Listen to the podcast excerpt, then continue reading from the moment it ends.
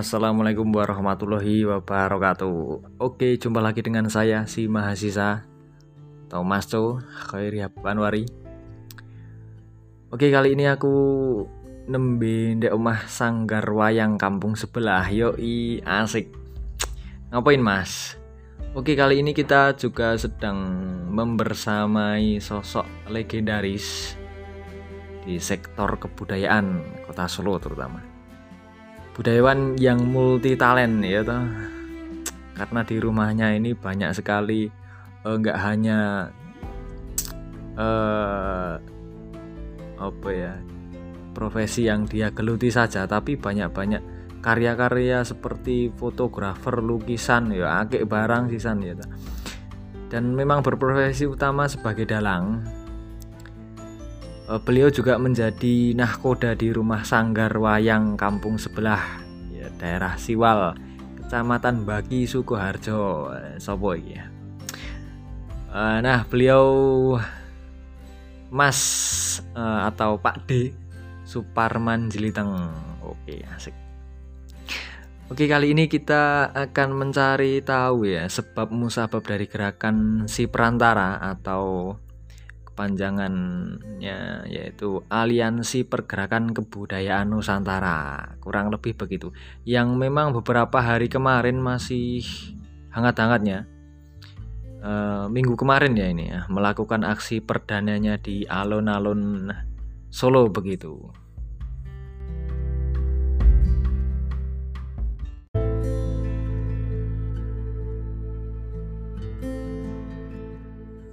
Ya, Kira-kira kita kan juga perlu tahu bagaimana uh, sepak terjang ataupun aksi yang dilakukan kemarin itu karena sebab dan akibat apa begitu karena barangkali pasti ada faktor-faktor yang melatar belakangi kenapa masa itu melakukan sebuah pergerakan begitu ya.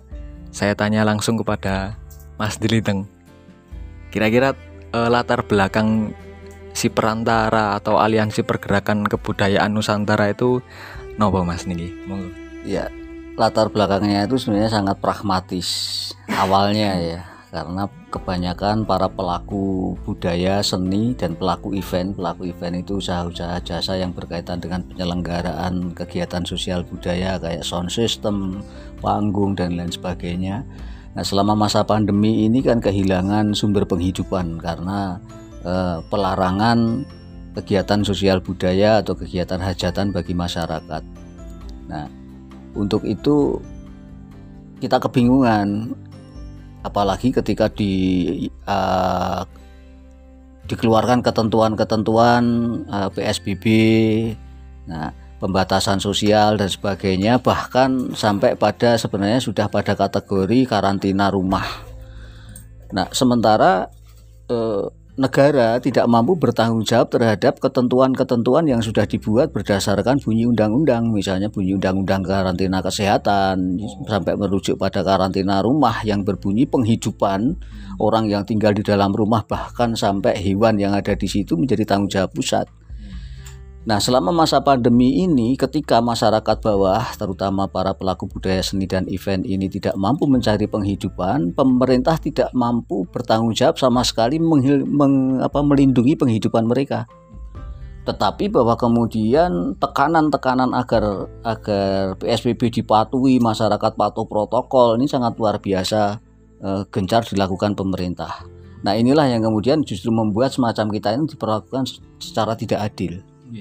Maka kemudian kita menuntut ya kalau memang pemerintah nggak mampu bertanggung jawab melindungi penghidupan para pelaku budaya maupun event, ya sebaiknya bebaskan saja masyarakat punya hajat.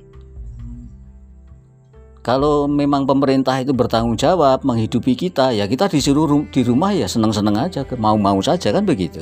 Tetapi ketika penghidupan tidak dijamin, tapi kemudian tidak boleh keluar rumah, nah memangnya kita disuruh mati ngadek nih di dalam rumah kan itu nggak lucu kan begitu loh mas.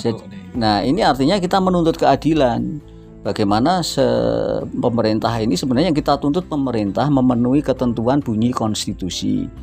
Di mana seperti pasal 27 ayat 2 kalau nggak salah bahwa setiap warga negara berhak atas pekerjaan dan penghidupan yang layak bagi kemanusiaan Nah ini perlu ditegakkan. Kalau enggak ya berarti negara enggak adil dengan membuat ketentuan-ketentuan itu. Maka itulah yang kemudian kita bergerak itu dari sisi pragmatisnya, belum pada sisi yang lebih eh, apa ideologis lagi istilahnya, istilah bombastisnya ya.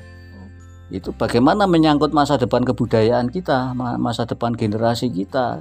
Kalau kemudian proses berkebudayaan bangsa kita harus mandek, stagnan oleh COVID ini, bisa-bisa kita curiga ini jangan-jangan memang ada desain uh, semacam genosida peradaban bagi Indonesia kan begitu. Ya, ya kita nggak mau kehilangan terlampau banyak dengan ini, maka dari aspek yang bersifat pragmatis maupun yang bersifat politis, ideologis atau apa pun namanya, kita berusaha perjuangkan itu semua sekalian. Begitu mas, kira-kira latar belakangnya.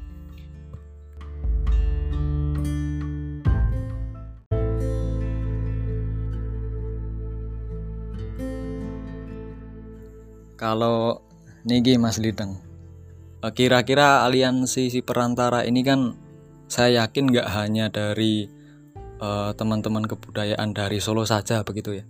Pasti adalah support system dari berbagai kalangan sama-sama kebudayaan yang mengalami nasib yang sama ketika pandemi seperti ini harus mata pencariannya harus terhalang seperti ini.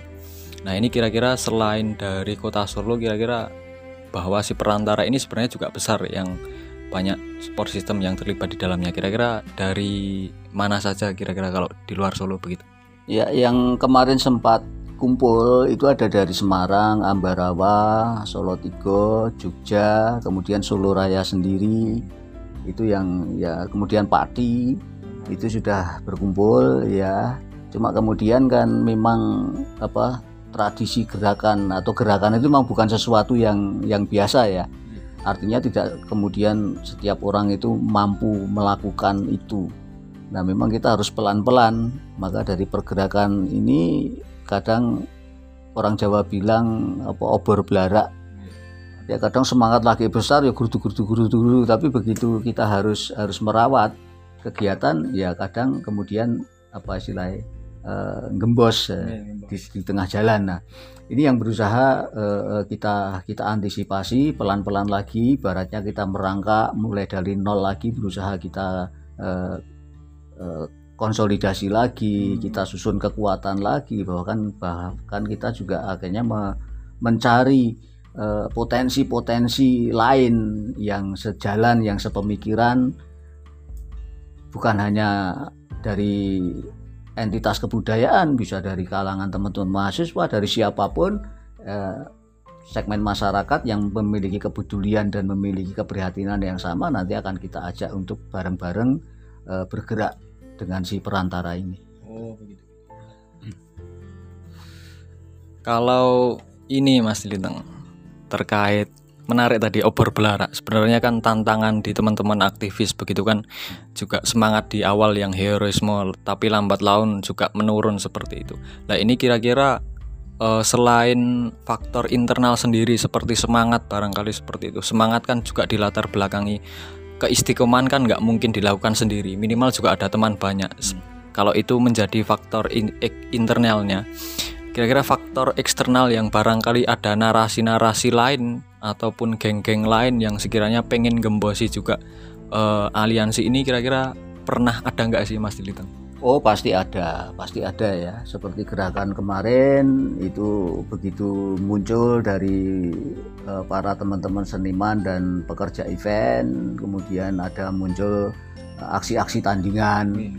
yang kita ketahui itu mengatasnamakan rakyat tapi sebenarnya ya rakyat bayaran kita tahu hmm. persis nah misalnya kayak begitu itu Bujur akan RP ya? iya RP itu pasti mas gitu.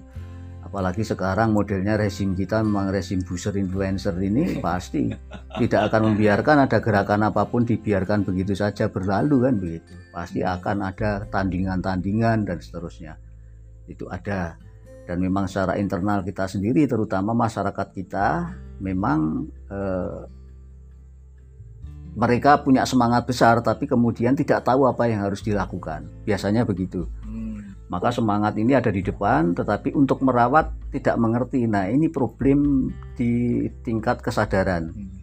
di mana kesadaran itu dibentuk oleh eh, kapasitas wawasan pengetahuan dan sebagainya kemudian kemampuan-kemampuan analisis masalah dan merumuskan tindakan-tindakan berikutnya. Nah biasanya akan bingung di situ jadi bergerak sekali setelah itu mandek biasanya karena tidak tahu lagi apa yang harus dilakukan. Nah ini yang perlu perlu kita kita apa namanya uh, upayakan. Dan ini memang menjadi semacam dampak dari korban pembodohan publik selama ini yang bahkan terjadi sejak Orde Baru sebenarnya. Sudah terutama yang saya ketahui di kalangan pelaku budaya seni itu sudah terjadi pembodohan sejak dulu. Sehingga ketika mereka ingin bergerak pun sebenarnya kapasitas pemikirannya juga sangat terbatas sekali sehingga ini juga menjadi kendala internal bagaimana kemudian saat awal ober apa namanya begitu menyala semangatnya tapi sesaat kemudian juga redup itu faktornya di sini.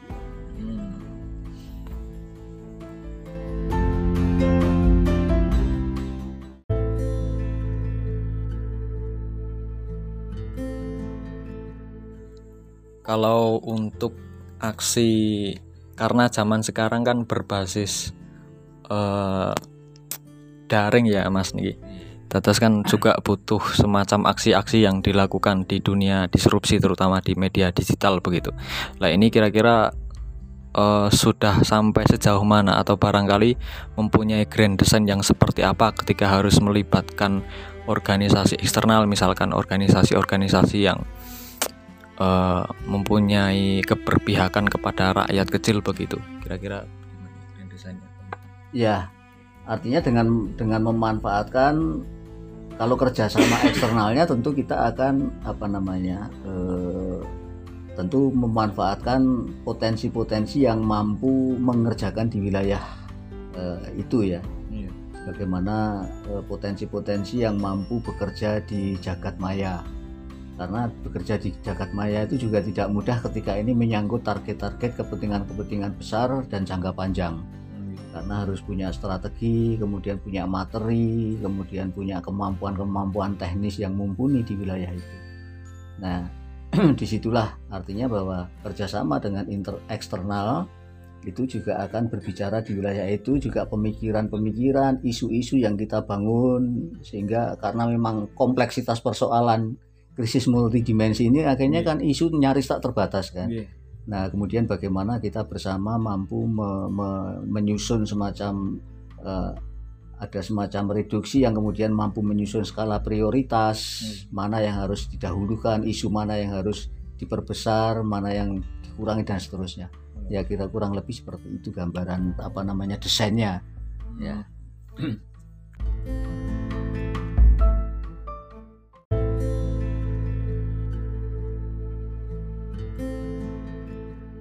Kalau sejauh ini barangkali dari teman-teman aliansi si perantara sendiri karena pembatasan uh, di era pandemi seperti ini kan pekerjaan yang harus membuka jasa seperti teater atau pentas seni bahkan dalang juga itu kan juga mengalami kendala. Artinya kan pekerjaan utama itu sekarang harus menanggung resikonya di kala pandemi tetapi alternatif dari pihak pemerintah sendiri barangkali kan juga belum terlalu jauh nih mas. Terus uh, kira-kira hal ataupun penderitaan apa yang sampai membuat uh, teman-teman aliansi si perantara ini membuat aliansi seperti ini karena kan opsi-opsi yang ditawarkan pemerintah saya kira juga belum cukup begitu di mana ada pemberian suplai bantuan itu pun hanya ya berjalan berapa hari saja berapa bulan saja. Tetapi kan kemudian yang menanggung hajat hidupnya juga uh, dari masyarakat sendiri begitu. Apakah sampai ada yang menjual perkakas-perkakas ataupun alat-alat pementasannya hanya untuk menyambung uh, kehidupan seperti itu? Ya banyak sekali bos sebenarnya hmm. e, karena memang tidak punya samben ya istilahnya yeah. mungkin yang masih punya kerja sambilan tidak tapi bahwa ada yang memang seniman bergantung betul hmm. bukannya seniman bahkan pekerja-pekerja event yang apa istilahnya di usaha jasa itu ya ketika usahanya mandek ya akhirnya barang-barang alat-alat kerjanya ya terpaksa harus dijual hmm. untuk makan kan gitu kan. Karena memang tidak ada pendapatan. Bayangkan misalnya sudah berjalan lebih kurang enam bulan sama sekali tidak ada pendapatan lantas dari mana? Hmm. kan begitu. Nah itulah yang apa namanya kemudian menggerakkan kita bagaimana menuntut pemerintah supaya segera membuka kembali eh, peluang bagi masyarakat untuk menggelar hajatan ya karena memang penghidupan memang benar-benar susah hmm. ya untuk makan susah apalagi kalau yang punya keluarga anak harus sekolah apalagi yeah. kalau dipikir sekolah sekarang menjadi lebih mahal justru ketika diberlakukan sistem daring ini karena harus menambah uang untuk beli kuota, beli gadget dan seterusnya. Nah, itulah kesulitan-kesulitan itu yang yang kita tanggung dan pemerintah bantuan memang boleh dibilang minim sekali bahkan banyak yang tidak tersentuh. Eh, saya pikir bantuan-bantuan stimulus itu pun ya sebenarnya hanya retorika. Ketika meluncurkan ya hanya seremoni hanya sekian gelintir. Bayangkan saya pernah pernah Kemenparekraf itu membuat skema bantuan di, diberi judul PSPB perlindungan sosial pelaku budaya. Kemudian melakukan pendaftaran secara online. Terdaftar pelaku budaya secara online sejumlah 41 ribu sekian ratus orang. Tapi apa yang terjadi? Memberi stimulus bantuan hanya untuk 100 orang. Hmm. Itu pun harus dengan prosedur yang boleh dibilang sangat memberatkan karena harus bikin video dikirim ke iya. Instagramnya Kemenparekraf. Iya. Nah, apakah mereka nggak sadar bahwa oke okay lah yang yang yang seniman-seniman yang agak generasi muda tahu gadget lah, yeah. yang tua-tua yang nggak ngerti handphone, nggak ngerti gadget, terus mereka bagaimana mau bikin karya? Anjir. Apalagi kalau membuat karya dalam bentuk video itu juga biayanya tidak kecil kan begitu. Masa kita saya contohkan saya bikin video streaming yeah. mandiri itu biayanya tidak kurang dari 2 juta hanya untuk mengejar bantuan sebesar 500 ribu sampai 1 juta. Malah tekor kan? Itu kan? Ya itu seperti yang skema yang pernah dilakukan Kemenparekraf untuk pelaku budaya. Buka pendaftaran online pendaftaran sudah sebegitu banyak 100 orang saja itu ada yang individu. Kalau yang individu ngirim video atau bikin karya bantuannya 500 ribu. Kalau kelompok maksimal tiga orang satu juta. Hmm itu hanya sekali. Lah padahal kehidupan sekian bulan ini berapa rupiah hmm. yang harus ditanggung? Misalnya kayak begitu. Maka saya katakan ini sebenarnya cuma lucu-lucuan saja kan itu. Menarik.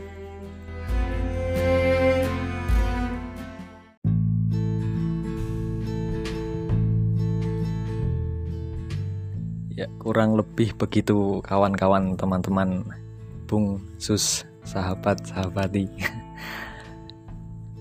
uh, uh, latar belakang yang harus diejawantahkan ketika bagaimana aliansi si perantara ini terbentuk.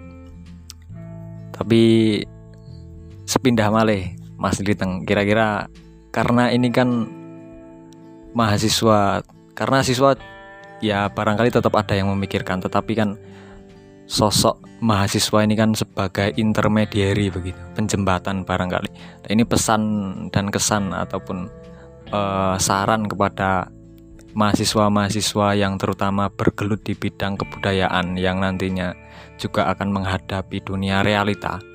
Ini kan sebagai ilmuwan organik juga harus tahu bagaimana realita di sekarang kan kondisinya ya karena insidental juga pandemi seperti itu tapi minimal kira-kira pesan atau uh, pesan apa sing yang ingin disampaikan terutama kepada mahasiswa-mahasiswa yang seharusnya mempunyai jiwa mungkin melebur ke masyarakat ataupun bunuh diri kelas ngoten niku.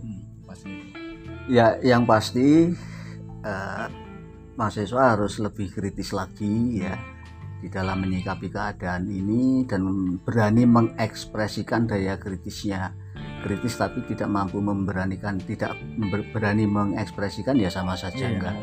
ya itu kan. Maka kemudian bagaimana eh, bisa apa istilahnya keluar cangkang? Karena sebenarnya perguruan tinggi pun menjadi korban sistem setelah rektor menjadi bawahan presiden kan begitu akhirnya itu juga menjadi pemasung bagi daya kritis dan keberanian mahasiswa karena mahasiswa ketika kritis ya mungkin ada resiko-resiko DO dan sebagainya Iya, bonsai lah. di bonsai seperti itu. Nah inilah memang tantangan-tantangan bagi mahasiswa yang akhirnya apa sekarang mahasiswa justru berani tampil sebagai pemuda bangsa. Artinya tampil pemuda bangsa itu apa bahwa pendidikan itu hanyalah proses kehidupan. Ya, kalau kita apa menyidir ungkapan yang sedang ngetren apa filosof filsuf yang sedang ngetren saat ini eh, Rocky Gerung yang Rocky bilang Gerung. iya kan bahwa ijazah, Ijazah. itu hanya tanda orang pernah belajar bukan tidak. tanda orang pernah berpikir kan begitu. Masuk Mas kita Nah, siap. itu yang yang perlu perlu diperkuat jadi jangan takut ketika harus di oh toh kuliah yang paling penting justru kul- kuliah di kehidupan nyata ini Mantap. saya pikir begitu Ya, terima kasih kawan-kawan. Jadi sekian dari saya Maso yang sudah melakukan sedikit uh, wawancara kepada penggerak dari Aliansi Si Perantara yang kemarin melakukan aksinya di Solo. Mungkin cukup sekian. Nanti kita lanjut lagi uh, podcast podcast yang akan datang dengan uh, apa ya konten-konten yang lebih menarik lagi gitu. Terima kasih. Wassalamualaikum warahmatullahi wabarakatuh.